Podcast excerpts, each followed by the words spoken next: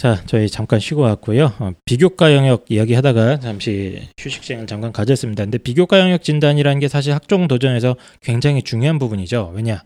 내 비교과가 어느 정도인지 알아야 내가 대학을 상향 지원할 건지 아니면 여기 안정적으로 합격 가능할 것인지 예측이 되지 않습니까? 그런데 이게 사실 매우 어렵습니다. 어, 소위 이제 전문가 집단이라고 할 만한 사람들도 아직까지 뭐 이렇게 공신력 있는 사람들이 많은 것도 아니고 그리고 이제 그 학종이 사실상 불공정하다, 뭐 불투명하다 하고 욕을 많이 먹는 부분이 바로 이 부분이죠. 이 채점을 어떻게 하는지 모르겠다. 더군다나 그 학생이나 부모님은 보통 내 아이 거 음. 내지는 뭐 옆에 친구 엄마 아이 거그 정도만 보기 때문에 비교 대상이 한정적이잖아요. 예, 어쨌든 간에 이제 이 비교과 영역 진단에 대해서 여러 가지 사람들이 어, 왈가왈부가 많은데 그러다가 보니까 좀 제 제 입장에서 보기에는 좀 사기꾼 같은 사람들도 많고 음. 그리고 이게 이제 신규 사업 영역이다 이렇게 해가지고 약간 좀 이제 초보적인 사람들도 뭐 초보로서 경험을 쌓는 건 좋지만 좀 그렇지 않습니까? 그래서 막뭐 컨설팅 업체들 같은데 보면 좀 황당한 수준으로 비교과 진단을 해보는 어, 그런 사람들도 간혹 있는 것 같아요. 거의 뭐 주술의 영역이죠. 네. 그래서 제가 작년에 봤던 학생도 이제, 이제 어머님이 그 돈이 많으셨는지 시간이 많으셨는지 모르겠는데 이제 저한테 얘기를 나눴는데 상담을 얘기를 했는데 이제 불만족스러운 거예요. 음. 제가 판단하기에는 이 아이의 학생부 가지고는 내신이 2.1 정도였거든요. 음. 그리고 이제 1학년 때 독서 기록이 한 권도 없습니다. 그러니까 학교 자체가 좋은 학교가 아니에요. 음. 어, 다만 이 아이가 3년 내내 뭐 학생회장하고 그래가지고 리더십 관련된 업적이나 이런 건 괜찮은데 뭐 수상 실적이라든가 동아리 활동인가 뭐 아무리 따져봐도 그냥 평범한 수준이야. 그래서 제가 봤을 때 가장 높이 갈 수 있는 대학은 한국외대나 경희대라고 봤어요. 음. 아, 근데 그게 싫은 거예요. 아. 라고 저는 봐, 보여, 에, 해석을 했는데 어쨌든 여기저기 돌아다니시더라고요. 그래가지고 돌아다닌 다른 업체에서는 그 아이 보고 아 비교과 너무 좋다고 아. 성균관대부터 다 쓰라고 음. 한양대까지 한양대, 성균관대, 중앙대 다 쓰라고 하셨거든요. 아니 그럴 거면 본인이 듣고 싶은 말을 들을 때까지 계속 상담을 받으러 다니시는 그게- 거잖아요. 그게- 처음부터 그렇게 얘기를 해. 나는 돈을 냈기 때문에 헛소리 하지 말고 상대 서울대 이렇게 쓰도록 상담 결론 내달라. 그러면 그 맛이 안 나잖아요. 이제 그 완전 엉터리죠 이런 게, 케이스 같은 경우는. 아, 물론 써서 절대 안 된다라고는 할 수 없으나 뭐 써볼 수는 있죠. 한두 장 정도 써보는 것도 나쁘지 않을 것 같은데요. 예. 근데 어쨌든 간에 뭐그 친구가 물론 다 떨어졌죠. 아, 다 떨어지고 마지막에 이제 정시까지 가서 결국에는 외대를 가더라 되고요. 어, 그 학력이 우수한 친구였네요. 예. 그러니까 그게 그러니까 애매한 친구였어요. 약간 정신 능력이 있으니까 예. 중경외시 이상을 쓰고 예. 싶어서 좀 상황이 다르긴 합니다. 네, 예, 어쨌든 그런 친구였는데 어쨌든 어, 좀 비교과 진단하는 데 있어서 업체들조차도 조금 아쉬운 경우가 많은 것 같고 학교 선생님들도 요즘은 대부분 잘 해주시지만 또 약간 한계가 있는 부분이 자기 학교 학생부만 보기 때문에 약간 상대적인 비교나 이런 부분에 있어서는 약간 좀 아쉬운 분들도 가끔 있더라고요. 제 경험상으로는 어, 하지만 이제 비교과 영역이라는 게 제 생각입니다만 결코 불공정하거나 불투명한 영역은 아니라고 생각을 합니다. 매년 입학 사정관들이 거의 수십만 건의 학생부를 평가하고 있지 않습니까? 그 사람들이 그럼 이렇게 보고 주술적으로 이렇게 어 뭐 예전에 그 뭡니까 대학 기말고사 시험지 채점할 때 선풍기 날려가지고 음. 가까이 있으면 A, A, B, C. 어, 이렇게. 주관적이지만 그게 불공정하다고 할 수는 없고 물론 맞습니다. 그렇다고 명확하게 딱 누구나 다 받아들일 수 있는 수능 점수 같이 넌 400, 나는 395. 그럼 너 400이 합격. 아, 이런 식으로 명확 기준은 없으나 그래도 그래도 이 사람들이 축전된 노하우로 채점을 합니다. 네. 점수를 매겨요. 그리고 사실 저희도 입학 사정관만큼 저는 입학 사정관보다 더 많이 본다고 생각하는데 그 학생부를 보면 음. 사실 그래도 대충 됩니다. 그 서- 우열을 가릴 수 있을 정도로 음. 네. 돼요, 사실은. 네. 자 그래서 그 우열을 가리기 위한 평가 기준은 상당수 대학이 또 나름 공개를 열심히 하고 있습니다. 예를 들어서 아니 공개해라 평가 기준 뭐냐 불공정한 거 아니냐 공개해라 그래서 공개했더니 그건 또 보지도 않아요. 또 공개 기준은 보지도 않고 또 잘못됐다. 어? 공개해라. 어? 그 내신 성적 다 공개했더니 또 보도 안 해요 또. 네. 그래서 이 내용들을 대충 좀 읽어보면은 비교과 영역을 우리 스스로 어떻게 진단해야 될지 대충 감을 잡을 수가 있습니다. 음. 그러니까 예를 들면 이제 서울대 같은 경우는 딱 세 가지 기준을 듭니다. 첫째가 학업 능력, 둘째가 학업 태도, 세 번째 인성이에요. 그래서 이 앞에 학업 능력과 학업 태도가 사실 서울대 학종의 핵심인데요. 학업 능력 이건 뭐냐면 일단 기본적인 교과 성취도입니다. 그러나 어, 서울대는 이렇게 사족을 붙입니다. 자기는 교과 성적만으로 판단하지 않습니다. 그럼 뭘 보느냐? 교과 성적 이외에도 각종 탐구 활동이나 경시대회, 독서 활동, 방과 후 수업 활동, 학업 관련 동아리 활동, 또 세부 능력 및 특기 사항 등을 종합적으로 읽으면서 이 아이의 어떤 심층적인 탐구 역량을 검증한다 라고 이야기를 합니다. 여기서 키워드는 심층 탐구 역량이다. 그러니까 내신 문제 푸는 능력 이외에도 아이가 좀 스스로 어떤 주제에 대해서 깊이 있게 어, 탐구하려고 해보고 도전해보는 그리고 이제 스스로 문제 의식을 세워서 탐구 과정을 설계하고 이런 어떤 일종의 대학에서 논문 쓰는 역량 있지 않습니까? 그런 어떤 심층적인 학업 탐구 역량을 어, 관찰하고 있다. 이렇게 표현을 했고요. 또 한 가지 이제 학업 태도는 뭐냐면 지적 호기심입니다. 한마디로 얘기하면. 그래서 학업에 대한 열정과 적극성, 진취성 등을 자기들이 평가하겠다. 그리고 이건 어디서 나타나느냐? 독서 활동, 그러니까 관심 분야에 대한 독서 활동이라던가 뭐 탐구나 연구 활동 같은 거 아니면 뭐 교내 각종 대회 참여 활동 등이 어, 본인 어떤 호기심과 연결돼서 다양하게 있으면 이것도 좋게 평가한다 이렇게 얘기를 하고 있죠. 그래서 또 한 가지가 이제 인성인데요. 인성은 그냥 뭐 리더십, 공동체 의식, 뭐 책임감, 사회 구성원으로서의 기여 가능성 이런 것들입니다. 다만 이제 리더십 이나 봉사 같은 걸 얘기를 하는 건데 이거를 양적으로 평가하지 않고 어떤 질적인 평가 어, 설사 뭐 반장 한 개 한두 번밖에 없다고 하더라도 음. 그 내용적으로 아이가 리더십 있다라고 판단되면 이 정도면 오케이 하겠다 이렇게 얘기를 하죠. 지금 말씀드린 게 학업 능력과 학업 태도 그리고 인성인데 이 세 가지가 사실상 소위 말하는 그 최상위권 대학들 있지 않습니까? 서연고, 서성한, 뭐 학생부 종합전형에서 강조하는 역량이라고 보시면 됩니다. 이 사람들은 항상 학업 역량이라고 해가지고 이건 교과 성적만 얘기하는 게 아니고 심층 탐구 역량 그리고 또 지적 호기심 뭐 어, 자기 주도적인 학습 태도 뭐 이런 것들을 강조를 하거든요. 어, 그래서 어, 요 대학들 같은 경우에는 어, 교과 성적만 보는 게 아니고 심층적인 탐구 역량과 지적 호기심, 뭐 자기 주도 학습 태도 이런 것들을 갖다가 평가 기준으로 반영한다. 명백하게 얘기를 하고 있어요. 어, 요거 말고 어, 요 바로 좀 밑에급 대학들이라고 하면 좀 그런데 한 경희대급부터는 조금 다른 기준들을 추가를 해놓습니다. 음. 그래서 대표적인 게 전공 적합성, 뭐 발전 가능성 이런 말들을 하기 시작해요.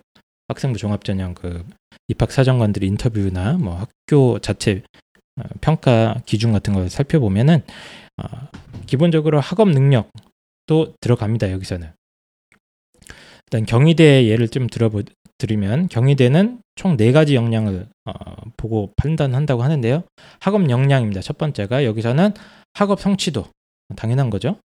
자기주도 학습 능력, 학업 태도와 학업 의지, 지적 호기심 및 탐구 능력이라고 해가지고 서울대라든가 이런 대학들이 다 같이 중요하게 여겼던 걸 갖다가 여기 다 넣어놨고요. 그다음에 인성도 들어가 있습니다. 이것도 서울대랑 마찬가지로 뭐 리더십, 나눔과 배려, 팀워크와 협력 뭐 이런 것들이 들어가 있고요. 근데 이제 서울대에서 이야기하지 않았던 부분들을 갖다가 경희대가 두 항목에 걸쳐서 넣어놨어요. 첫 번째가 뭐냐 전공 적합성입니다. 전공, 전공 적합성이란 첫째 적성과 소질. 그러니까 예를 들어서 어, 이 아이가 경제학과 지원하려고 하는데 수학을 못한다. 이건 적성이 안 맞는 거죠. 그렇죠? 그러니까 그 전공 영역을 이수하는데 필요한 음. 학업적 능력 이나 뭐 이런 것들을 이야기한다고 볼 수 있습니다. 그 다음에 전공에 대한 관심과 이해도 그리고 진로 탐색 노력 뭐 이런 것들을 갖다가 평가에 반영한다고 명확하게 써놓고 있어요. 그러니까 예를 들어서 이 친구가 경제학과 지원을 하고 싶어 한다면 관련해 가지고 열심히 탐구한 기록 같은 것들이 학생부에 있으면은 높이 평가한다는 뜻이죠. 다만 이제 이런 얘기가 그 서울대나 이런 데는 없습니다. 전공과 관련돼서 열심히 탐구했느냐 요구에 대한 그 평가 항목 자체가 서울대, 연세대, 고려대, 성균관대, 서강대, 한양대, 뭐 중앙대 등까지만 해도 이런 얘기는 빠져 있다는 게 하여튼 차이점이죠. 자, 그 다음에 이제 경희대 측에서 마지막으로 얘기하는 게 발전 가능성이라고 해서 뭐 창의성, 도전 정신, 문화적 소양 및 경험의 다양성, 그리고 어떤 고난 극복 능력, 뭐 이런 것들을 들고 있습니다. 일단 쭉 들어보니까 좋은 말은 다 갖다 붙여놨네요. 그러니까 이걸 갖다가 모르는 사람이 이렇게 보잖아요. 네. 이걸로 어떻게 평가를 하겠다는 거야 이런 느낌이에요. 그냥 플라톤이나 아리스토텔레스를 그죠?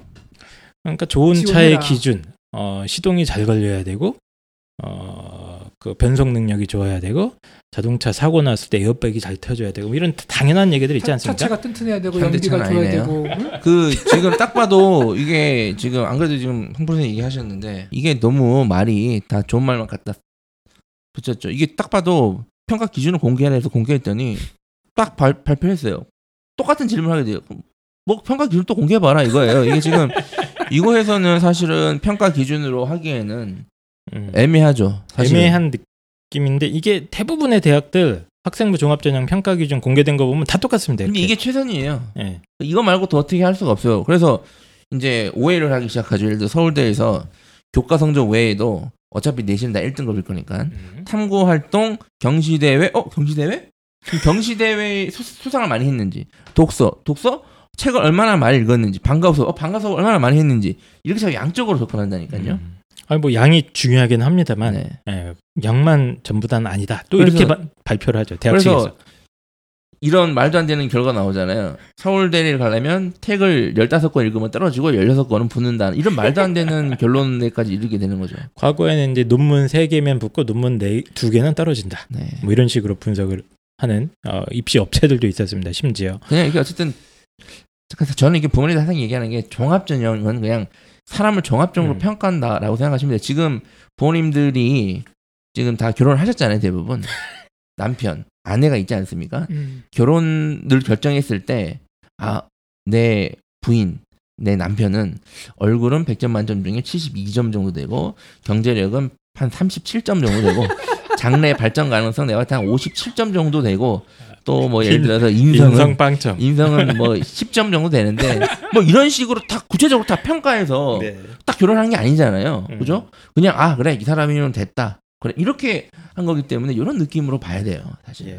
그래서 이제 그 저는 이거 아이들 학생부 평가할 때 이 네 가지 기준을 항상 좀 적용을 하려고 합니다. 첫째가 학업 역량, 둘째가 이제 인성, 세 번째가 전공 적합성, 네 번째가 발전 가능성. 근데 이제 저는 발전 가능성이란 말이 좀 모호해가지고 자기주도성이란 말을 자주 써요. 자기주도성. 이제 이 네 가지 기준으로 쭉 하긴 하는데요. 그 지금 어- 어머님들 특히 입시를 앞두고 계신 어머님들이 있다면은 지금 당장 어, 아이 학생부 방송을 잠깐 정지시키시고요. 아이 학생부를 한번 갖다 놓으시기 바랍니다.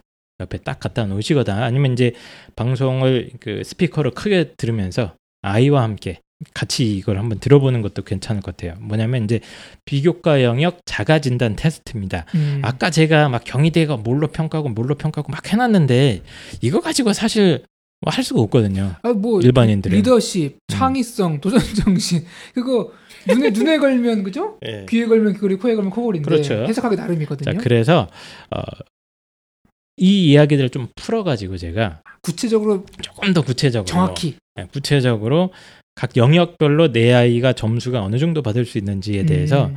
한번 자가 진단 테스트를 제 마음대로 만들었어요. 어이구. 이거를 네. 카페에 올리세요, 그냥. 아, 그 근데 이게 이제 결과를 제가 책임질 수가 없습니다. 네?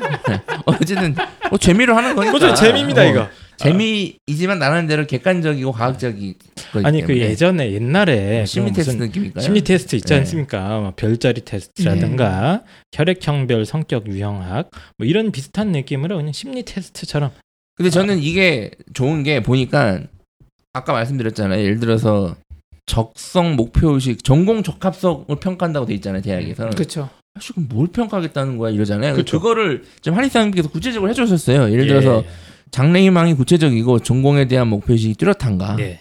아니 그리고 그 지금 미리 설문지를 유출하면 어떡합니까 지금? 아, 뭐 이런 식으로. 구체적인 풀어서 질문을 해놨기 때문에 음. 예. 부모님들이 이걸 보고 체크를 하면 아 이해하실 수 있어요. 그러니까 예. 이거는 제가 내가 봤을 때는 재미로 만든 거지만 재미로 만든 건 지금 상당히 과학적이거든요. 그래서 아, 반드시 카페에 올리시면 저, 저 그냥 부모님이- 재미로 만든 겁니다. 그러니까 아래 질문들이 원래 이제 제가 만든 테스트는 이거보다 좀 더 많은데 제가 이제 축약형. 에, 추- 이게 라디오 방송이다 보니까 어머님들도 할 수 있게 좀 단순화를 많이 시킨 겁니다. 아, 그러니까 이제 대략적으로 아, 아 비교과 영역 진단할 때 어떤 학생부 기록들을 찾아봐야 되겠구나라는 대략적인 감을 잡기 위해서 제가 한번 만들어 본 그런 자가 진단 테스트니까요. 한번 따라와 보시면 재밌을 겁니다. 음. 자 일단은 이 본 테스트에서 중요한 거는 이거 안 올리실 거예요 그러면? 올릴게요. 네. 알아, 아, 올릴게요. 네, 올리실 왜 바랍니다. 자꾸 당시. 압박을 하십니까? 네. 안 올리실까봐. 아 이거 예 일단 중요한 거는 본인의 학생부 기록들을 갖다가 꼼꼼하게 한번 읽어보시면서 원칙은 딱 하나입니다. 양심적으로 대답하면 됩니다. 양심적으로.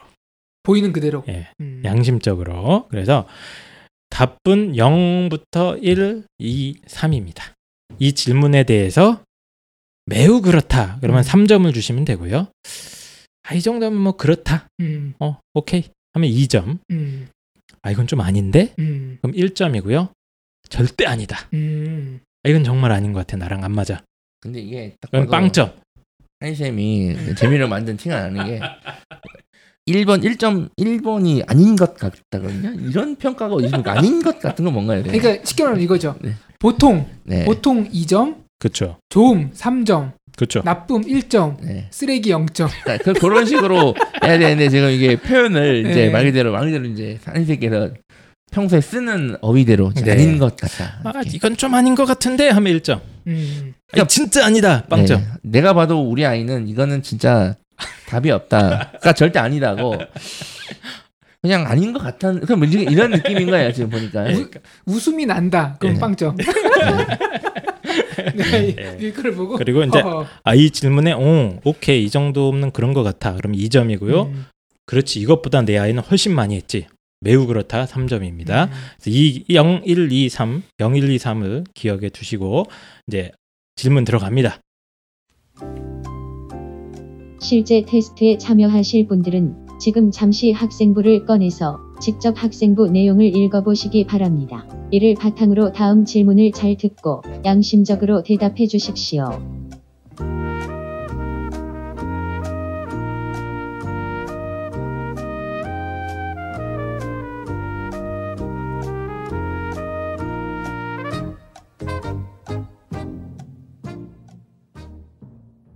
첫 번째 분류는 학업 역량 관련된 질문입니다. 총 6개의 질문이 있으니까 잘 들어두시고요. 0점에서 1, 2, 3점까지 어, 점수를 한번 펜으로 매겨보시기 바랍니다. 첫 번째 질문. 내 아이는 전 교과 영역에서 내신 1, 2등급 수준을 고르게 유지하고 있는가?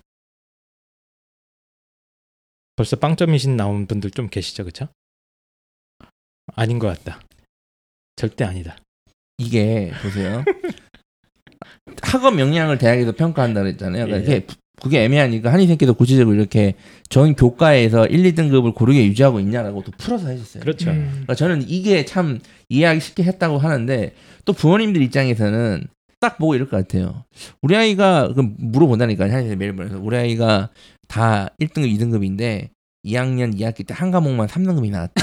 그러면 어, 그 정도면 우리 아이는 이- 3인가요, 이점. 2인가요? 그 정도는 2점이고요. 그럼 단어머님이 우리는 두 개가 3이 나왔다. 그러면 3인가요? 그래서 2인가요? 제가 말씀드리지 않습니까?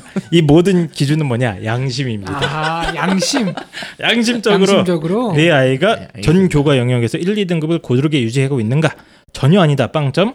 아, 좀 이건 좀 아닌데. 2등급 중반 정도밖에 안 되는데. 그러면 1점. 아, 그렇지. 2점.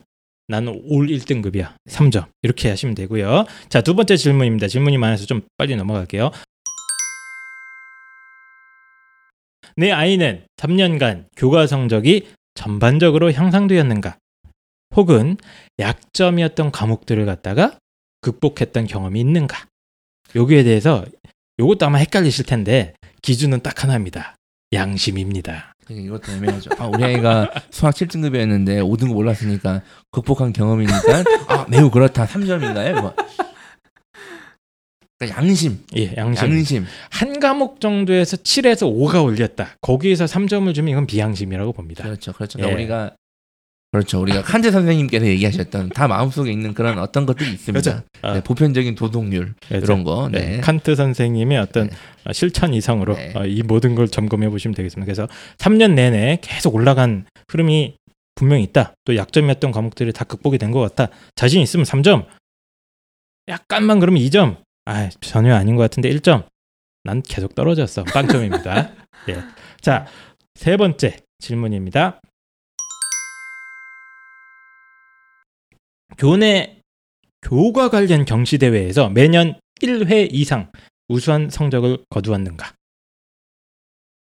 핵심은 교과 관련 경시 대회입니다. 예를 들면 수학 경시 대회, 과학 경시 대회, 영어 경시 대회 이런 거 있지 않습니까? 음. 미술 교과도 교과잖아요. 어, 그런 건 안 됩니다. 왜 안 돼? 미술도 교과인데요. 아, 그거는 학업 역량 카테고리에서 빠집니다. 기술 과정은요. 기술 과정 경시 대회가 있으면 그것도 뭐 쳐주이겠습니다 제가. 기술 과 기술 과정 내신 예. 1등급 뭐 이런 거. 아 교과 우수상 제외. 이거는 음. 교과 우수상이 아니고요. 경시 대회라고 한좀 음, 한정을 아, 짓겠습니다. 그래서 경시 대회 수상 실적 뭐 양이 중요하지 않다라고 대부분 대학들이 얘기를 하긴 뭐 수학 하지만 경시 대회, 영어 발표 대회, 네. 말하기 대회 이런 거죠. 그러니까 현실적으로 애들 보내 보면 경시 대회 수상 실적 많으면 무조건 유리하거든요. 그래서 이제 아, 기준은 뭐냐? 연 1회 이상 우수한 성적을 거둔 게 있다. 연 1회 이상은 꾸준히 받았다 그러면 2점 정도고요. 아 무슨 소리야? 나는 한 4개, 5개 쓸었다, 휩쓸었다. 그럼 3점인 거고. 아 연내 1회까지는 못했지만 2학년 때 한 번, 두번 음. 정도 탄 적이 있어. 그러면 1점? 단 한 번도 못했습니다. 거리가 멉니다. 웃음이 난다. 빵점입니다. 0점. 좋죠. 자, 세 번째 질문 이제 경시대회 관련 질문이고요. 네 번째 질문 들어갑니다.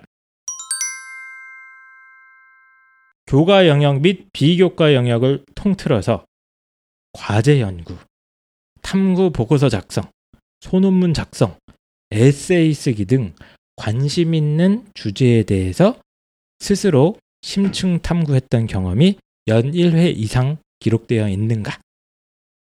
좀 어렵죠. 그러니까 어, 교과 시간이든 동아리 시간이든 상관없습니다. 방과후 수업도 마찬가지고요. 어, 고등학교 수준을 넘어서 어, 아이들 요즘 과제 연구라는 걸 합니다. 꼭 논문이 아니어도 과제 연구 수업이라든가 간단한 탐구 보고서 작성 경험 아니면 아예 소논문 쓰기 경험 아니면 꼭 소논문이 아니더라도 자기가 뭐 어떤 문집이라든가 문과 같은 경우에 이런 걸 통해서 에세이를 쓸 수 있는 경우가 있습니다. 그래서 관심 있는 주제에 대해서 이런 식의 어떤 어, 과제물 산출 경험, 심층 탐구 경험이 연 1회 이상이다. 한 평균 1회 계속 기록돼 있다. 그럼 2점이에요. 좋은 거예요. 아 무슨 1회야? 내 아이는 매년 어? 소논문 대회 휩쓸고 다섯 개씩 했어. 그럼 3점. 그게 뭐예요? 그럼 0점. 한두 개 있을까 말까다. 그럼 1점. 이렇게 그, 그걸 좀 그렇게 밑에다 좀 써주시지 본인들 쉽게. 올리실 땐 그렇게 올려주시나요? 그 말로 풀고 있으니까 이거 바꿔 듣고 하세요. 이거 다 쓰려면 힘듭니다, 제가. 네. 자, 이게 이제 네 번째 질문이고요. 이게 소위 말하는 이제 심층 탐구 경험 관련 질문을 그냥 양적으로 한번 환산을 해본 거예요. 양이 꼭 중요한 건 아니지만. 자, 네 번째 질문은 독서 관련 질문입니다. 아, 다섯 번째 질문입니다. 매년 최소한 10권 이상의 독서 기록이 작성되었으며 그 가운데 고등학생 수준 이상의 좀 난이도 높은 책들이 최소 3권 이상인가? 저는 뭐 난이도가 고등학교 수준 이상 까지 굳이 읽을 필요는 없다고 보는데 어쨌든 여기 아니 뭐 예를 들어서 구체적으로 돼 있네요. 10권 예, 이상 뭐 이렇게. 시크릿 이런 책들 있지 않습니까? 네. 아니면 무슨 자기개발서적이라든가 에세이 가벼운 좀 너무 어, 내게 너무 먼 사랑 뭐 이런 책들 많이 읽는 사람이 있어요. 저는 전효성 씨 사랑합니다. 그러니까 뭐 그런 거 말고 최소한 뭐 경제학 콘서트라든가 생물학 카페 정도 되는 그러니까 교양 서적들 있지 않습니까? 네. 그런 아주 청소년 수준을 넘어서는 교양 서적이 최소 3권 이상 꾸준히 기록되어 있는가 매년. 그래서 아, 10권이 뭐냐? 우리 아이는 15권 이상 꽉꽉 채워 있다. 그럼 3점이고요. 한 10권 그 정도 근처네. 그럼 2점? 그거 안 된다. 1점? 내 아이는 책을 안 읽는다. 빵점. 이렇게 생각하시면 됩니다. 어느 정도 상식이 있어야 이게 점수 매기가 가능하네요. 보니까. 그래서 이걸 학생부 기록을 지금 한번 쓱 보세요. 이 방송 살짝 멈춰 놓으시고 어, 권수도 한번 세 보시고 난이도가 너무 낮은 책들로 가득 차 있다 이러면 안 됩니다. 자, 그다음 마지막 질문입니다. 학업 역량 관련된 질문. 자, 독서 활동 기록만으로도 학생의 관심 분야를 엿볼 수 있고 또 특정 주제를 이렇게 탐구하고자 하는 호기심을 찾아볼 수 있는가? 이건 어떻게 찾느냐면 이 아이가 특정 분야나 특정 주제랑 관련된 책들이 집중적으로 한 매년 한 세네 권씩 배치되어 있으면 되는 거예요. 그래서 예를 들면 이제 경제학과에 관심 있는 친구들이라면 어, 경제학 콘서트라던가 뭐 나쁜 사마리아인이라는 장하준 교수님의 책 뭐 이런 식으로 해서 어떤 특정한 분야에 관련된 책들이 세 권, 네 권 이상 집중적으로 배치되어 있으면 그렇다면 여기에 예라고 대답할 수 있습니다. 근데 이게 앞에 질문 다섯 개는 뭐 10건 이상 1, 2등급 매년 1회 이렇게 구체적인 기록이 있는데 이거는 마지막 질문 좀 애매하긴 하네요. 아 이거 그럼 제가 정해 드리겠습니다. 네. 아, 이것도 세 권 이상. 그러니까 이거를 그냥 우리 아이 학생부 도서 기록을 보시고 네. 부모님들이 어 우리 아이가 책 읽는 거 보면 여기 뭐 이런 거에 관심이 있네 느낌 그렇죠. 오지 않을까요? 그러니까 보통은 애들이 막 이거저거 막 다 때려 넣습니다. 물론 그게 나쁘다는 거 아니에요. 좋습니다. 다양한 분야를 읽는데 그 다양한 분야의 책들 가운데서도 어 이 아이가 특히 이 분야에 대해서 적어도 세네 권 정도가 몰빵이 돼 있다. 그러면 관심 분야나 호기심을 엿볼 수 있다고 판단할 수 있습니다. 냅다 무협 소설만 냈다. 냅다 그것도 나쁘진 않아요. 근데 그것도 보면 네. 관심 분야가 뚜렷하잖아요. 그렇죠. 뚜렷합니다. 무공을 얻고 싶어하는 거라 우리 아이는. 어. 네. 고수가 되고 싶어 네. 한다. 무림 고수. 네. 자, 그래서 제가 지금 총 둘, 네, 여섯 개 질문을 어, 던졌고요. 여기서 만점을 받으면 18점인데 이런 아이는 거의 없다고 보고 지금 학업 역량 부분에 대한 여섯 개. 질문만 한 겁니다. 네, 학업 역량 여섯 개고요. 14점이 넘어갔다. 여기서 다 더했는데 14점이 넘어갔다. 그럼 제 판단으로는 거의 A급 학생부. 이, 이 영역에서는 A급을 받을 수 있고요. 8점 정도다. 8점 정도면 8점 이상이면 B입니다. 제가 봤을 때. 그러니까 8점에서 한 13점 정도 사이면은 평균 수준이라고 보시면 될 것 같아요. 근데 7점 이하로 떨어져 있다? 그럼 C급. 기준은 14점 이상이 A, 8점 이상이 B, 7점 이하는 C 이렇게 생각하시면 될 것 같아요. 아, 이- 간단하지 않습니까? 이 ABC 기준은 네. 한희 쌤이 주관적으로 정했다. 그러니까 이거 제가 말씀드렸죠. 그냥 재미로. 예, 혈액 혈액형 성격 같은 겁니다. 음. 아, 재미로 만들었다. 너무 진지하게 보진 마시고 이게 재미로 뭐 하는 거다. 대기업의 지원을 받았다든가 교육부의 연구소에 이 이런 검증을 받았다든가 여- 용- 연구 용역을 이런 게 아니라 그런 게 그냥 아니고요. 재미로. 예, 재미로. 네, 부모님들이 하도 무- 궁금해하시니까. 그렇습니다. 네. 제 아내가 항상 이렇게 갖다 주는 치킨의 어떤 협찬을 받아서 네, 제 마음대로 알겠습니다. 만든 어, 평가 기준표다. 자, 두 번째 영역은 전공 적합성 영역입니다.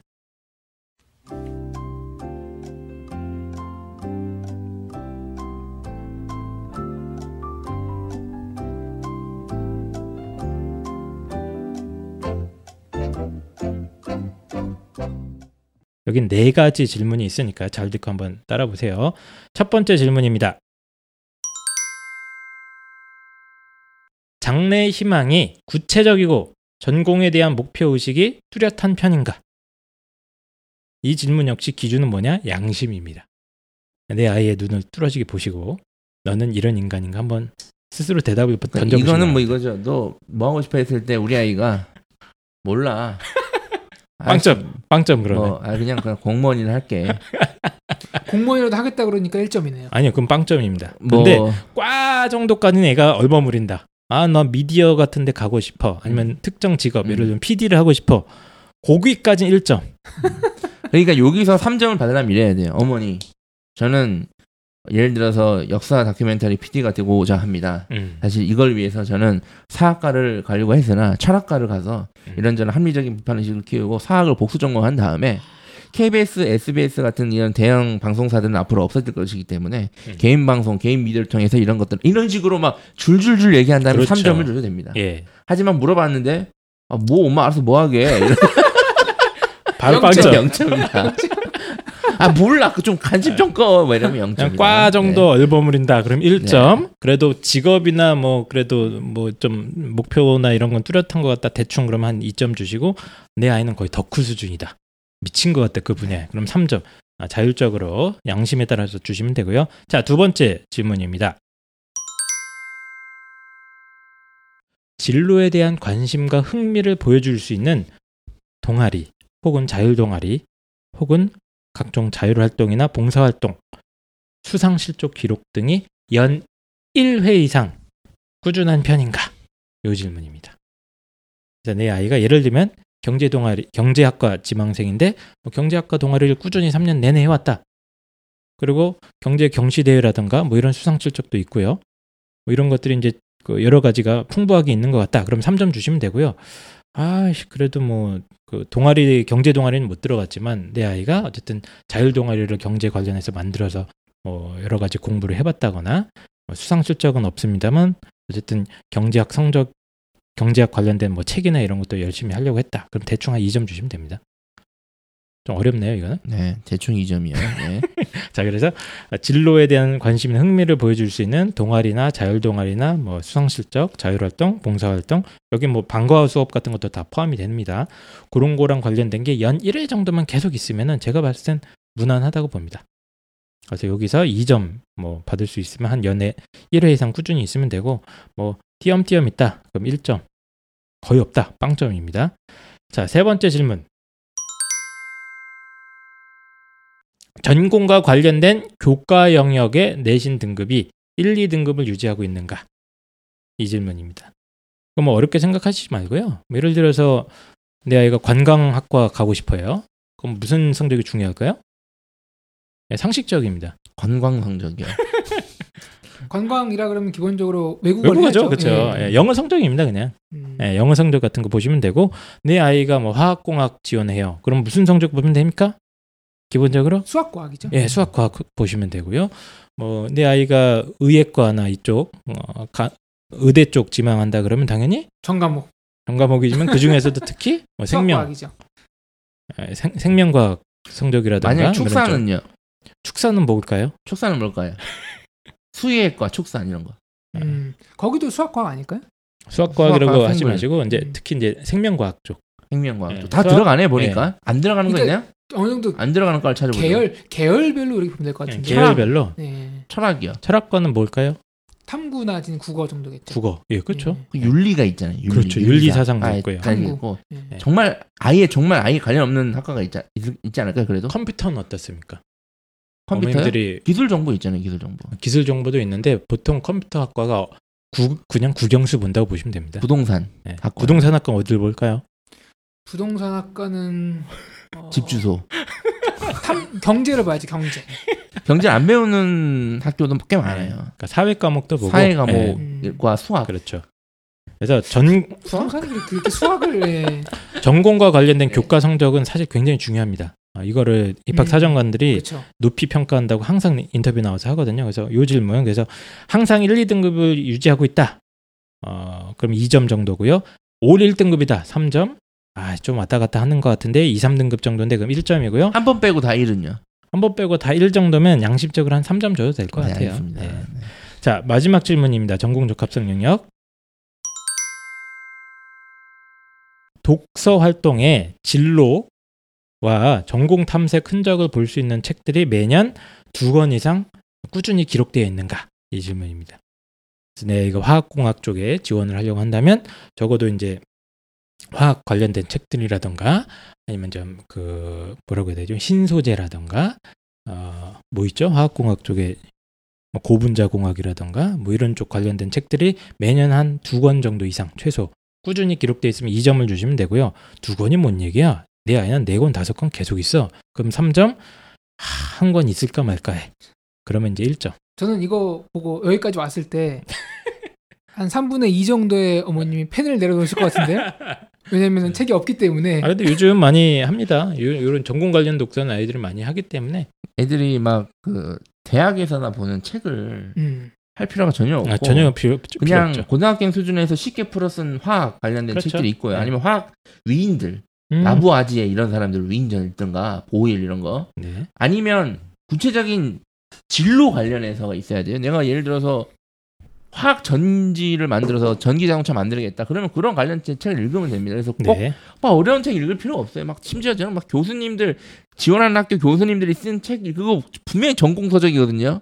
수업 때나 쓰는 정말 재미없는 책인데 예, 대학 전공 서적 읽을 필요가 전혀 없고요. 예, 그냥 관련된 교양 서적. 그 학교 서점에 가야 구할 수 있는 책이에요. 예. 그런 건 필요 없다. 전공 서적 같은 건 필요 없고 어, 관, 진로나 전공과 관련된 교양 서적이면 충분하다. 어쨌든 그래서 이제 이 질문 전공 적합성 영역에 대해서 네 가지 질문 제가 단순화시켜서 해봤는데 이게 만점이 그럼 몇 점이죠? 12점이죠? 12점이고 9점 이상이면 A 등급이라고 전 봅니다. 9점 이상이면 A 등급이고요. 6점 이상, 6점, 7점, 8점 정도면 B 등급 줄 수 있고요. 5점 이하면 C입니다. 음. 예, 9점 이상은 A, 6점 이상은 B, 5점 이하는 C다. 자, 세 번째 영역은 자기주도성 영역입니다. 역시 이 영역에 대한 질문도 어, 양심적으로 대답을 해주시면 좋을 것 같습니다.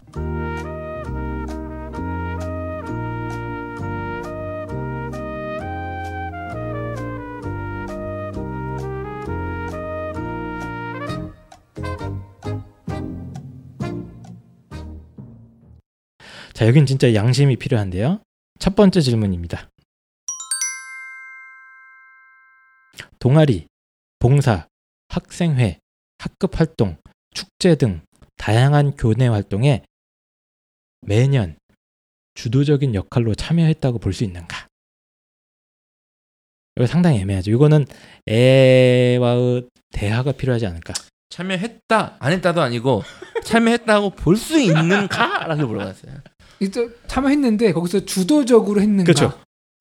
동아리, 봉사, 학생회, 축제 같은 데에서 그냥 하나의 멤버로서 시키는 것만 하는 그런 역할이 아니라 내가 뭐 회의 같은 데서도 주도적으로 아이디어도 내고 아이디어를 모아서 이런저런 실천 같은 걸 주도적으로 했다. 그런 역할을 했다고 볼 수 있으면 2점이고 그런 걸 나는 되게 많이 했다. 매년 두 번, 세 번 계속했다. 그럼 3점이고요. 아 그냥 그러니까 이거 애들이 직접 하는 게 제일 좋을 것 같아요. 어, 애들이 하는 게 제일 좋습니다. 동아리나 이런 거 그냥 시키는 대로만 했다. 1점.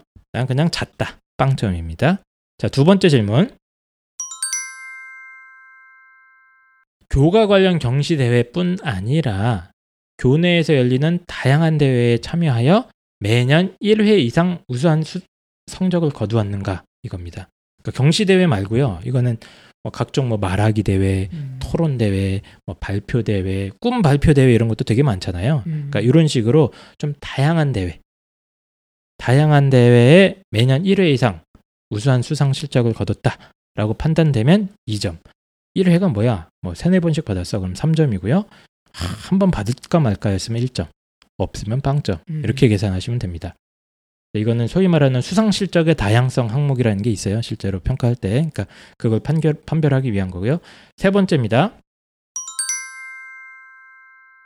고등학교 생활 중 남들이 하지 못하는 새로운 아이디어를 기획하고 어떤 도전 정신을 가지고 실천했던 경험이 1회 이상 있는가?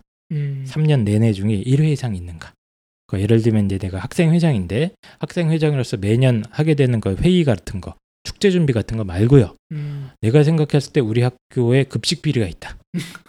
그래서 그 조사단을 꾸려서 청문회를 실시해서 이 급식 비리에 연루돼 있는 적폐 세력들을 샅샅이 고발 조치했다. 음. 그래서 접 급식 비리를 뿌리 뽑았다. 이런 거 있지 않습니까? 훌륭하네요. 예, 그래서 소위 말하는 어떤 창의성, 도전 정신 이런 걸 보여줄 수 있는 꼭 이렇게 거창한 걸 필요는 없고요. 그러니까 공동체 생활 중에 있던 어떤 뭐 아이들이 너무 떠든다. 음. 내가 반장인데 그래서 이 떠드는 걸 이렇게 막기 위해서 아이들과 잘 협상을 해서 떠드는 아이들이 줄을 들고 제가를 물렸다. 그 어떤 새로운 제도 같은 걸 창의적으로 만들어봤다. 뭐 이런 활동들, 그러니까 남들이 못했던 새로운 아이디어를 기획하고 좀 실천했던 경험이 1회 이상 있으면 3년 내내입니다. 1회 이상 있기가 힘들기 때문에 3년 내내 1회 이상 있으면 2점. 그리고 뭐 두 번, 세 번이 계속 있었다. 그럼 3점. 아, 없었던 것 같은데 그럼 0점 아니면 1점. 이게 뭐 엄청 대단한 거라기보다는 제가 옛날에 가르쳤던 한 고등학교에서는 학생회장이 그걸 공약으로 걸었더라고요. 뭐냐면은 수업 시간에 공부하다가 졸음이 오면은 뒤에서 서서 공부할 수 있는 책상을 마련하겠다. 어, 그런 한, 거 한. 교실에 두 개씩. 네. 그래서 보니까 저는 몰랐어요 맨 처음에 이게 왜 이렇게 교실이 큰 게 두 개가 있지? 그래서 물어보니까 학생회장이 공약으로 걸어서 한 거라 그러더라고요. 음. 아, 그래서 수업 시간에 수- 긴 책상이 있어요. 네, 요즘 학교 수업 시간에 가면. 공부하다가 졸면은 누구든지 뒤에 가서 서서 공부할 수 있고 이런 식으로. 근데 네. 그거는 매우 착각입니다. 네. 자네들은 서서도 자요. 어쨌거나 졸릴 때 한 번 졸음을 참을 수 있는 장치가 있다. 스스로 가서 이제 할 수 있는. 물론 의지가 있어야 뒤로 가는 거죠. 예. 자, 네 번째 마지막 질문입니다. 본인의 역경 극복 혹은 자기 개발을 위해서 꾸준히 자기 관리를 실천한 사례가 있는가? 음. 고등학교 3년 내내입니다. 그러니까 예를 들어서 우리 아버님이 그 펜타 선생님 펜타라는 아버님께서 주식 투자 리니지 M을 하다가 망했어요. 음. 그래서 집안 전체가 무슨 저기 어? 판자촌에. 아, 나도 앉아가지고 고등학교 1학년 때 큰 스트레스 받으면서 성적이 떨어졌다가 음, 하지만 그걸 극복하기 위해서 자기가 고2 때부터 학원도 다 끊고 나 혼자 독학을 하겠다 하면서 삭발을 해서 뭐 이렇게 성적을 결국 스님이 되었다는. 불교 전혀. 네. 동국 때. 아니면 이런 것도 있어요. 내가 너무 성격이 소, 소심해 음. 말하기 같은 거 남들 앞에서도 못해요. 그래서 이 성격을 고치기 위해서 적극적으로 뭐 말하기 대회 같은 데 나가서 좀 상은 못 탔지만 내 어, 성격을 좀 고치는데. 어, 도전을 해봤다. 그쵸. 이런 거 있죠. 그런 거죠. 어, 일종의 자기 관리입니다. 이런 것도. 그래서 역경 극복이나 자기 개발을 위한 자기 관리를 실천한 사례가 3년 동안 한 번 이상 있으면 2점을 줄 수 있고요. 음, 많다 난 그게 세 번 이상이다 3점. 아, 별론 것 같은데 1점. 난 전혀 그런 인간이 아니야. 빵점. 자, 그래서 이것도 12점 만점에 9점 이상이면 A 똑같습니다. 전공 적 합성이랑 6점 이상이면 B, 5점 이하면 C입니다. 음. 9점 이상 A, 6점에서 8점까지 B, 5점 이하는 C다. 마지막은 인성 역량입니다. 이것도 양심껏 대답하시면 됩니다.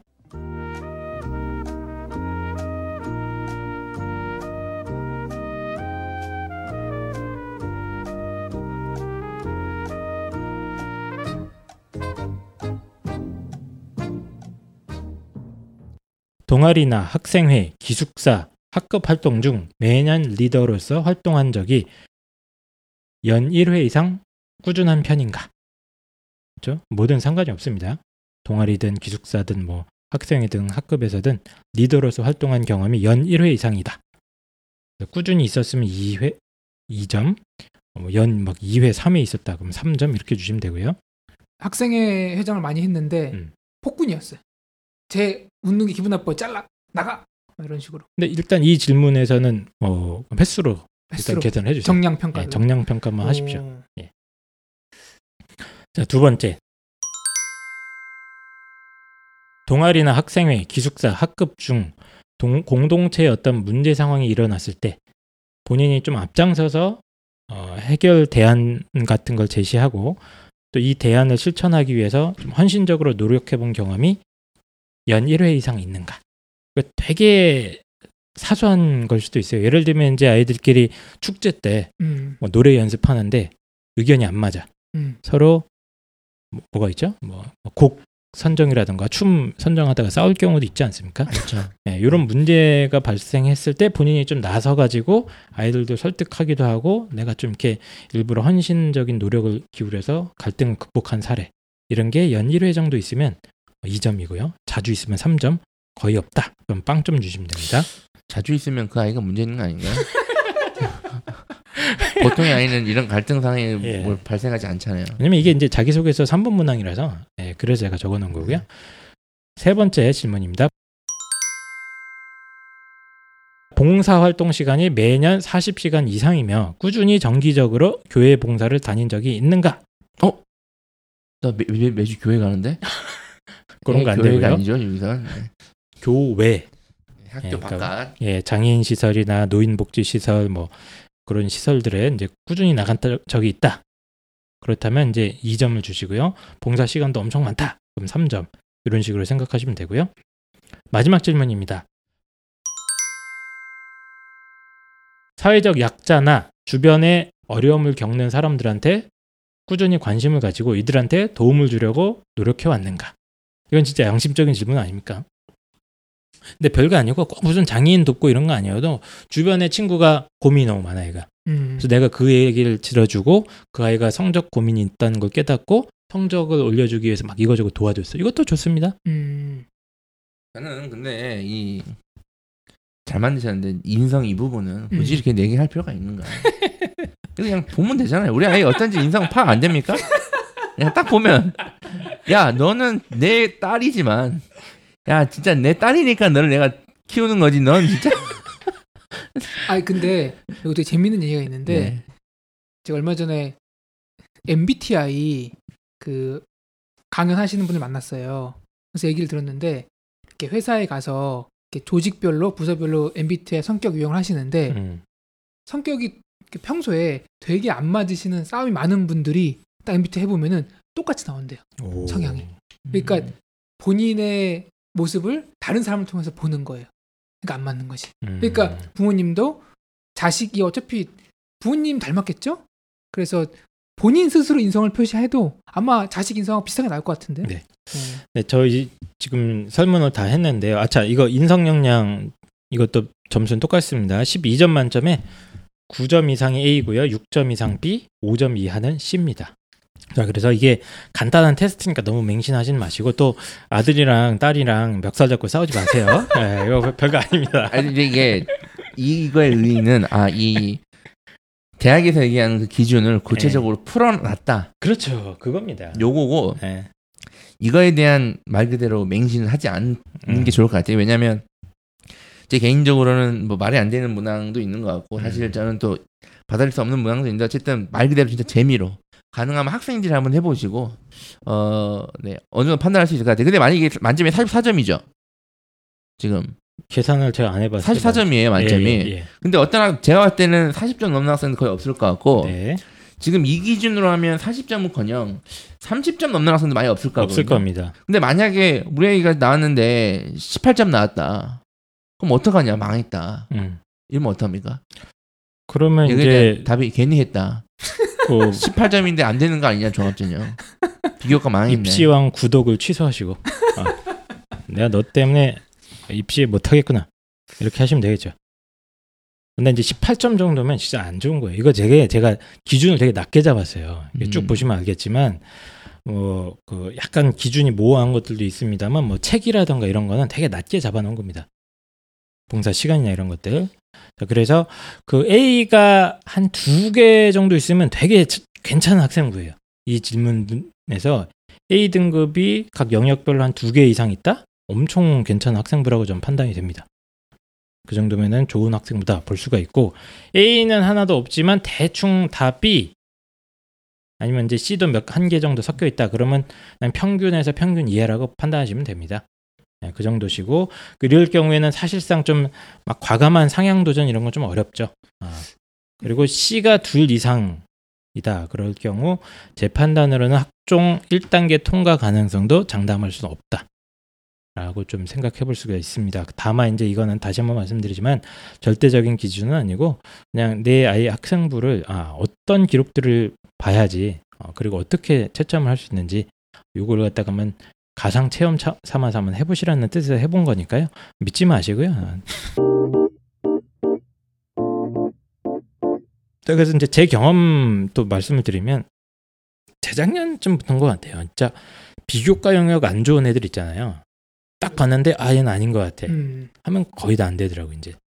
내신 성적이 돼도 예전에는 비교과 영역이 안 좋은데 뭐 자기소개서를 어떻게 어떻게 하고 뭐 내신 해가지고 뭐 내신이 좋거나 그럼 역전되는 케이스가 있는데 네. 요즘은 그것조차 거의 없다고 봅니다. 아까 음, 말씀하신 대로 다 상향 평준화되면서. 네. 이게 한쪽이 그러니까 이게 경쟁률이 막 그렇죠. 10, 대1 근처면 그나마 괜찮은데 음, 워낙 30대 1, 막 40대 1 이런 과들도 생기기 시작하면 비교과가 거의 좀 감점폭이 크면은 이게 극복이 불가능해져요. 지금 지금 이 설문지 하느라고 시간 많지 않은데 그 지금 이야기하는 게 학종에서 당락을 가를 수 있는 변수 두 가지를 얘기하다가 지금 얘기가 좀. 나요. 첫 번째가 내신이고 두 번째가 비교과고 근데 그 비교과에서 좀 객관적으로 평가할 수 있는 그 문항을 얘기한 건데 아니죠. 제 마음대로 평가할 네. 수 있는 문항이었죠. 그렇죠. 예. 그래서 요거 두 개만큼 또 중요한 게 하나 더 빠졌어요 지금 사실. 아, 뭐가 제가 있습니까? 항상 강조하는 게 있는데 바로 경쟁자들입니다. 경쟁자들. 그러니까 종합전형에서 사실 저는 내신 비교과보다 그러니까 이게 바로 이제 역전 아니면 이제 행운 뭐 요런 게 가능한 게 이제 바로 경쟁자들이에요. 경쟁자들. 음, 내가 지원하는 이 학교 학과의 경쟁자들이 누구인가가 고려돼야 종합전형에서는 이게 가능한 건지 물론 이게 뭐 경쟁률이나 이런 걸로 이제 연관될 텐데 예를 들어서 어 어떤 학생이 뭐 국민대학교를 지원하는데 종합전형으로 네. 아 선생님 아 특목 자사고 애들 때문에 어떡하죠 안 되겠죠라고 그- 고민을 해요. 그 고민이 잘못됐다는 거예요. 왜냐하면 특목 자사고 학생들은 국민대 종합전형을 잘 지원하지 않거든요, 사실은. 음, 그러니까 이런 것들 그리고 또 어떤 일반고 학생은 아 선생님 제가 내신도 좋고 비교과도 뭐 우리 학교 제일 좋고 해서 제가 막 서울대 연대 고대 막 성균관대 기사 넣겠습니다 이렇게 하는 게 오케이 중요한 거는 넣는 건 괜찮은데 그 거기를 넣는 순간 경쟁자이 누구예요 이제 특목 자사고 최상위권 학생들이에요 음. 그러니까 이런 것들을 고려해야 됩니다. 또 어떤 네. 학생들은 또 선생님 제가 참 미디어 커뮤니케이션 고민했다가 그거 관련된 걸 마- 준비했는데 저희 방송을 듣고 철학과를 지원하려고 합니다. 선생님 제가 철학과는 하, 어떡하죠 걱정되는데 아무것도 안 해놨는데요. 보세요. 우리나라 학생들 중 그 누가 철학과를 가려고 철학과 관련된 진로를 했을, 했을까요? 비교과를? 했나요? 펜타 선생님 하셨지 않습니까? 저는 안 했어요. 안저 했어요? 수능으로 네. 들어갔기 때문에. 그러니까 이런 것들이에요. 그 특정 학과 대부분의 학과들은 학생들이 예를 들어 축산학과나 이런 거 네. 누가 준비합니까 대상이 그죠? 그러니까 이런 것들 경쟁자들의 어떤 아니, 상태를 봐야 된다. 횡성 한우 무시합니까? 아, 좋아합니다. 행사하는 예. 좋아하고요. 그러니까 내가 지원하는 학교 학과의 경쟁자들이 누가 될 것인가를 맞습니다. 예측하고 몇 명이 될 것인가 예측을 해야 변수가 가능하다. 지금 말씀하신 부분은 지원 전략 부분이고 네. 요건 이제 내 아이 학생부를 평가하는 기준만 보면 그러니까 제가 예. 말씀드렸잖아요. 이게 합격을 가를 수 있는 음. 변수 중에 아, 하나가 더 그렇죠. 있다. 그게 바로 경쟁자들을 고려해야 된다는 거. 그러니까 눈치. 이 부분은 지금 굳이 그거는 얘기하지 않아도 예. 음. 우리 민족이 눈치의 민족 아니겠습니까? 아니 근데 굉장히 중요한 얘기가 사실 이 뒤에 나온 얘기예요. 이 경쟁률 뒤에 나온 얘기 예. 이제 보니까 학 대학 전략과 그 학과 전략이 나오는데 자, 그래서 일단은 네. 그 저희가 이제 비교과 진단하는 얘기를 좀 해봤고요. 학종을 갖다 그러니까 무턱대고 지원해서는 사실상 승산이 매우 매우 낮아지고 있습니다. 매년 제가 겪는 어떤 느낌적인 느낌? 그러니까 비교과가 상당히 안 좋은 아이들이 아예 그냥 거의 승산이 마- 없는 경우가 많다. 아무리 낮은 대학에 무슨 과를 넣더라도 비교과가 거의 C급인 아이들은 요즘 거의 안 되는 분위기예요. 그러니까 함부로 그냥 카드를 날리기보다는 내 아이의 어, 진단을 정확하게 하는 게 굉장히 중요하다. 이런 얘기를 하기 위해서 제 긴 시간 동안 거의 한 시간 떠들었네 이거. 한 10분 만에 하려고 그랬는데 아, 이거를 다시 한번 어, 어머님들은 들러 아이 멱살 잡지 마시고 옆에 앉혀놓고 아, 이거 가지고 한번 체크를 한번 해보시기 카페에 바랍니다. 꼭 올리시길 바랍니다. 예, 네. 알겠습니다. 이거 카페에도 한번 올려볼게요. 자, 어, 이제 그 학생부 종합전형 어, 대학 선택을 어떻게 해야 되느냐 이 얘기를 한번 해보도록 하죠.